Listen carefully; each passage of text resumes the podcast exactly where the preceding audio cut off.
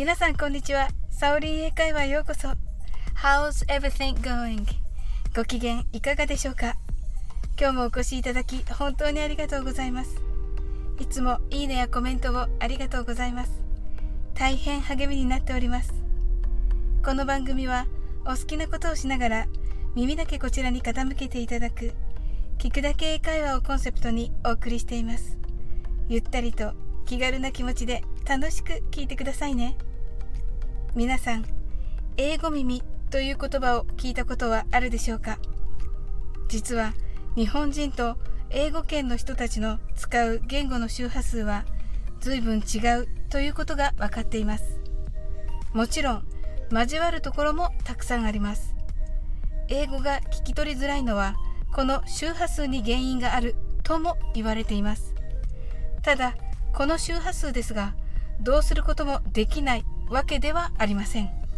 英語を毎日聞き続けることで英語耳ができると言われております。そして私たち日本人には実は強みがあります。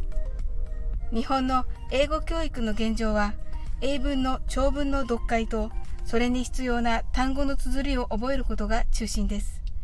つまり多くの日本人は英語のスペルと言われている綴りをたくさん知っています。うろ覚えでも今はスマホがあるので、この瞬間に Google 翻訳に頼り、スペルのチェックをしましょう。そして相手が言った聞き取れない英語や自分が言って相手が聞き取れない英語があり、意思の疎通ができない場合、お互いに綴りを言い合うという解決法があります。その時に使っていただきたい言葉が How do you spell that? です。どのような綴りですか？という意味です。ホテル英会話の会で地元のレストランに電話で予約をする際、レストラン側があなたに名前のスペルを確認するときにこの英語を使いましたね。同じような意味でもう一つあります。それは Can you spell that? です。綴りができますか？つまり、綴りがわかりますか？という意味です。おすすめとしては、can を使わずに do を使ってください。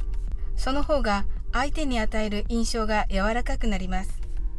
それでは練習してみましょう。はじめはゆっくりです。How do you spell that? 次に早く言ってみましょう How do you spell that? では Do you spell that? も言ってみましょうはじめはゆっくりです Do you spell that? 次に早く言ってみましょう Do you spell that? Thank you. How was it? I'm sure you did it. 留学や海外旅行でとてもよく使いますので、ぜひ覚えてみてくださいね。今日も楽しく配信させていただきました。最後までお付き合いいただきありがとうございます。コメントやフォローいただけると本当に嬉しいです。それでは次の放送でお会いしましょう。That's all for today. Thank you. See you!